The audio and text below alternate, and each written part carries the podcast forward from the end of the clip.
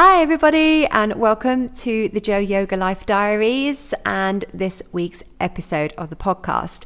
My name's Jo from Jo Yoga, and I work with spiritually minded women and assist them in living their truest expression of themselves and their fullest lives using yoga methods and meditations and my own style of self development work. So, today, in today's episode, I'm going to be probably the rawest I've ever been with you um, and just talk about what's going on with me at the moment, which I've just had a little bit of a funny moment with my boyfriend because he does all the editing on these podcasts. And he said, So, what's this week going to be about? And I said, Well, it needs to be about my mood. And he lives with me, so he knows exactly what my mood is at the moment. And he said, Is it going to be, oh, my yeah, things are really bad and I'm feeling really low and I just want to cry. And he said, because if you do any of that, I'm just going to, his words were, I'll edit the fuck out. so, um, no, it's not. But what I, I am going to talk to you about is just how, you know, I'm sure many of us are experiencing these very, very odd, strange, anxiety creating emotions that are happening at the moment. So let me just put this into a little bit of a con- bit of context for you. We've just come back from Cornwall, which is where my family live and where I have um, grown up basically it's my my grandparents lived there and all of my school holidays were always spent in Cornwall so it's been and we moved around a lot so it's my main constant in my life is Cornwall and I consider it my heart home okay I've, you know, I did live there briefly but I didn't I it's my biggest constant in my life is Cornwall. And when I'm there, I feel very alive, very settled, and very whole and complete. And that's something that I don't feel when I am in other places. We've just come back from there, and I always, always feel a little bit empty when I leave Cornwall. Um, and so we, we're used to kind of this it, taking a few days to get back into things. Um, but I noticed this time that actually a couple of days before I left, I started to feel a cloud come over me. Now, if ever you've ever experienced depression or any kind of seasonal affective disorder, or when your mood goes low, it literally is kind of almost, I, I, I can only explain it, it's like sort of like a grey curtain that kind of sits over my head and then gradually, gradually drops down to start to cover me. And, and disconnect me from what's going on around me. And I felt this start to happen a couple of days before we even left. And what resulted in is when we actually got home, once the journey was done and the laundry was in, and I got home and I went to bed and then woke up the next day, I woke up just rock bottom. Um, didn't want to get out of bed, didn't really know what to do with myself, didn't want to have any contact with my boyfriend, didn't, um, just wanted to cry and I did a lot of crying. Um, I was trying to get an earring in, and I was struggling getting my earring in. Burst into tears, you know that kind of thing. It's just just tears, crying, crying, crying, and this kind of hopeless feeling that there is just like, well, what am I doing? You know, what am I doing with my life? And where do I want to go? What do I want to do? And and and I don't want to be here. So where do I want to be? And and all of these kind of feelings that just and and I and I can't I seem to be able to tell you guys about it here for some reason, but when my friends say, you know, what's up, or my boyfriend says, you know, tell me, just in, you know, I know I'm surrounded by people who don't judge me. Um, and if they judge me, that's their issue. I'm not bothered by that. But I know that I can talk to my friends and my boyfriend completely honestly, and they don't judge, and they, they and they don't necessarily feel they have to have the answers either. They will just listen. But I, I, you just can't because as soon as you start to want to talk about it, you start to cry, and then you can't get any words out, and then and because you can't really explain why, or there isn't actually one thing, because my life is wonderful. I have a lovely home, I have a loving, trusting family, I have a safe, happy, healthy relationship. I have I can pay my bills, I have a job I enjoy, I'm healthy, you know, I, or I have so much joy in my life and I'm so thankful for everything that I have that when you do feel shit, it's it comes with a, a hell of a lot of grief and, and guilt as well because you think, well, hang on a minute, there, you know, there are people who are worse off than you, so why are you feeling like this? So then you get this extra emotion that's put on. It's like, well, you need to just love what you have and get on with it.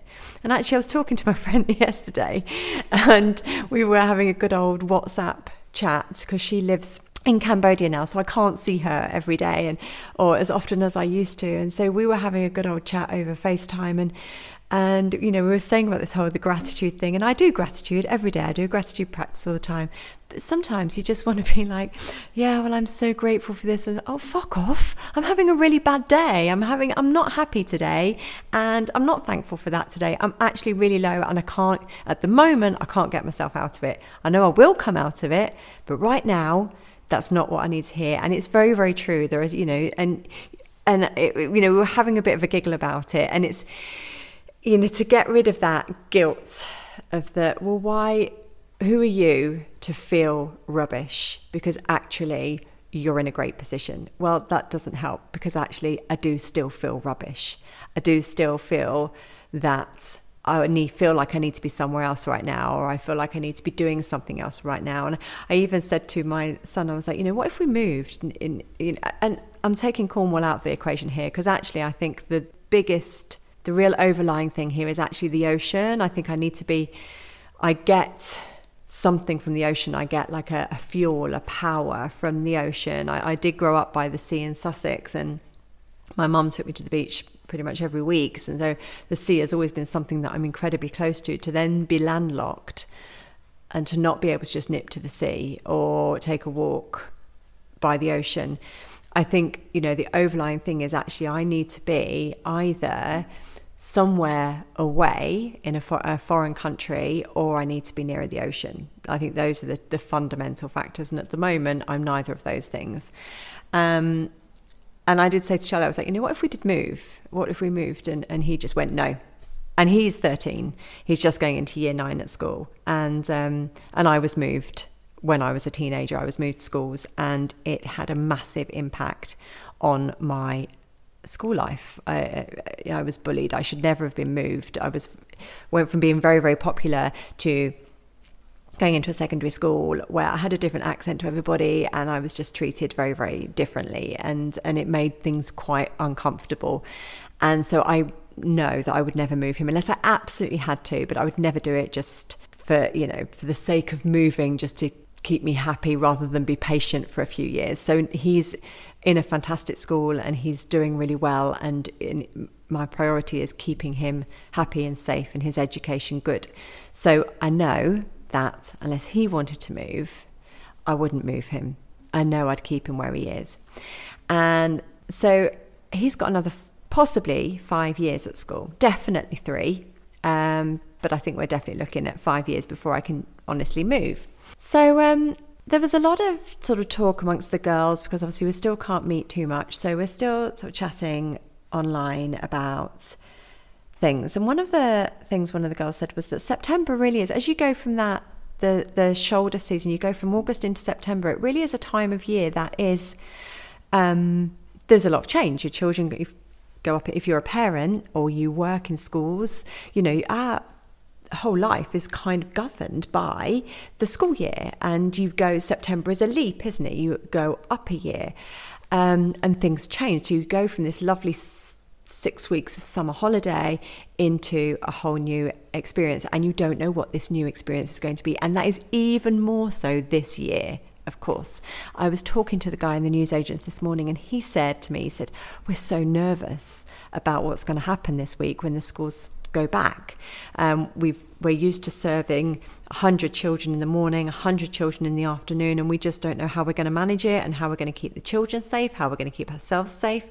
They're, they're on a busy road, so if they've got all the children queuing outside, how do they keep them safe? And there's a lot of nerves and there's a lot of unsettled feelings around everybody at the moment. And I feel if this is on a global scale, and I'm a bit of an empath anyway, I pick up on everybody's energies then no shit am I going to be feeling a little bit weird and feeling a little bit unsettled and unstable at the moment. You can hear my voice going again because I've just, you know, I'm just literally on the the knife's edge of, of being in floods of tears all the time or just want to curl up in a hole and it just all seems a bit scary and a bit unsettled.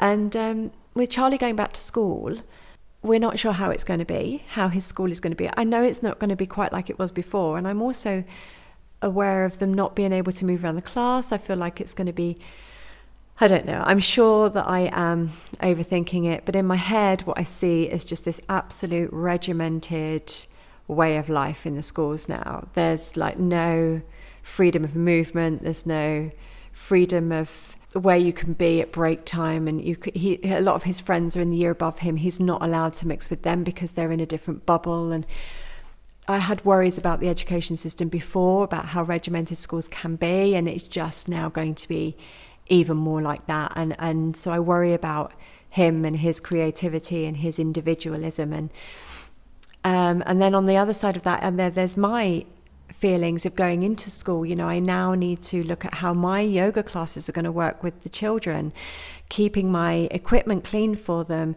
not being able to assist or adjust, which with little children is very important. And also, it's half the like really little ones like receptions year ones and two one of the things they love is the you know like doing the the fun yoga where you get to rest on each other and i get to lift them and move them and they love all that stuff and that's going to have to stop. And so there's a lot of me not knowing how my classes are going to be. And I'm not worried about how I'm going to adapt because I will. But it's just that not knowing how it's going to be. If I knew and I could prepare and I could see how it was going to be, then that's fine. But I don't. Um, and so there's a lot of anxiety over that as well. And of course, the really scary thing is if actually schools go back and they go, no, we just can't work out how this is going to work, as then I don't get in at all which is not only disastrous for me as a business, but it's also for the children and their health and and what they've been through the last six months, what we've all been through, and how mindfulness and meditation and yoga is now so much more important than it was before. It's always been important, but now it's just. And so all I have all these things going around in my head about how it's going to be, um, and it's just left me feeling like I don't know, a bit lost, just worried. And I'm sure that this time next week, when I come to record my next episode for you, I'm sure I'll be in a very different place and it'll be, oh, it was fine. Everything was okay. We all adapted, we all managed. And actually, that was something that the guy in the newsagents, who knew today's guru was going to be a newsagent, but he said to me, he said, we'll make it work because all of us have to. And, um, and we will make it work. It's just that nervous feeling of, well, how's it going to look? How's it going to be? So, thank you for listening. What I'm going to do now, though, is I really want to share with you a little mantra. Um, when I'm feeling this unsettled and this unstable, I focus on my root chakra. And the root chakra is the energy spot at the base of your spine, um, which is connected to all of your security, stability, and the structure in your life and it's the the I am mantra that you use is that that is what really empowers your root chakra or the Muladhara, which is the proper name for it, the Sanskrit name for it. So when the root chakra is unbalanced, that is when you feel insecure, you feel unsafe. Um, and so I've been doing yoga today for my root chakra and also um, balancing my root chakra, and I'll be doing that throughout the week just to get myself through this week. Um, and the mantra for the root chakra is LAM, L A M. It's a really lovely vibrational mantra that stimulates the root chakra. And I think it will be absolutely beautiful and glorious if we can just do this together right now. So make sure you are in a comfortable position, either seated or laying down. But seated is better because that way your root chakra is much more connected to either the floor if you're sitting on the floor or the chair if you're in a chair. And just make yourself comfortable. And let's start by taking a few deep breaths in and out through the nose.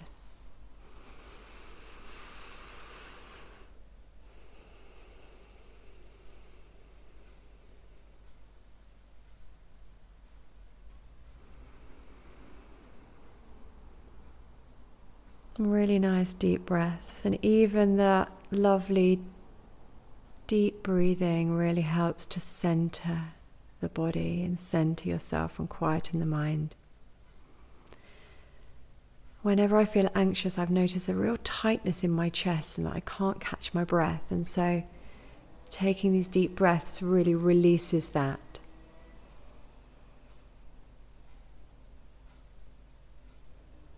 Okay, so I'm going to guide the breathing now. So breathing in, breathing out, breathing in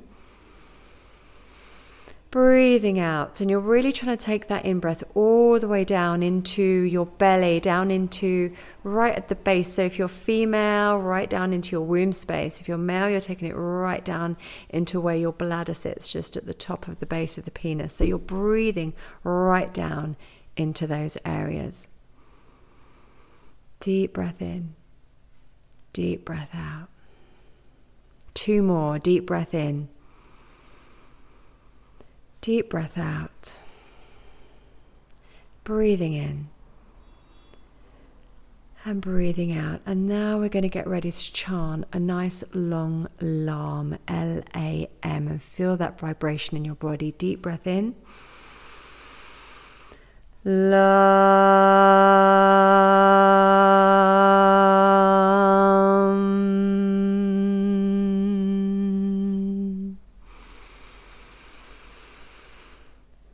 Lam.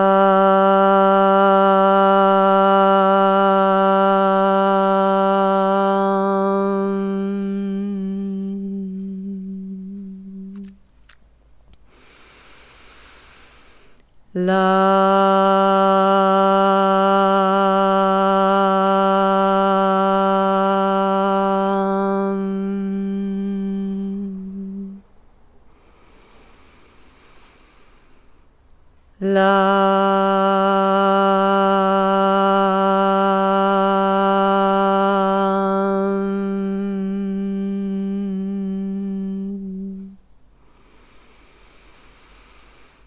love.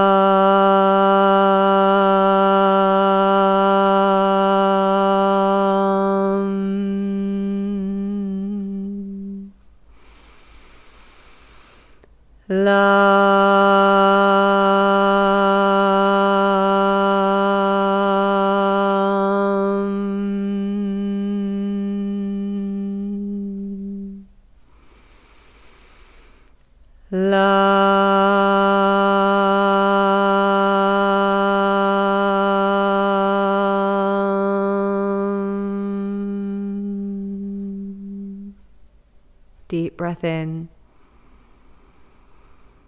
and breathe out.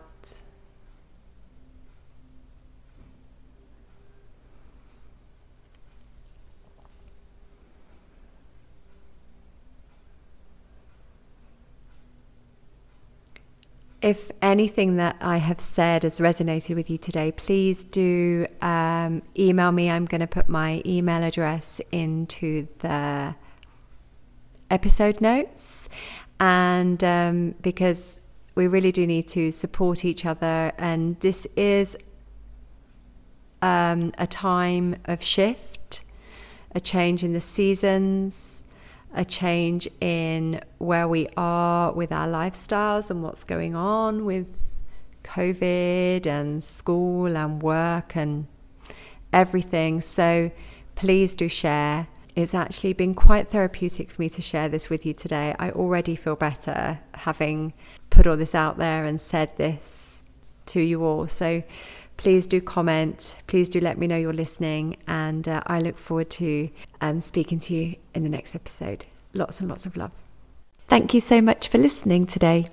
If anything resonated or you feel inspired to, please share, as that is how we spread the healing. To learn more about me, my teachings, or any of the Jo Yoga programs, go to www.joyogauk.co.uk and I'll see you next time. Bye.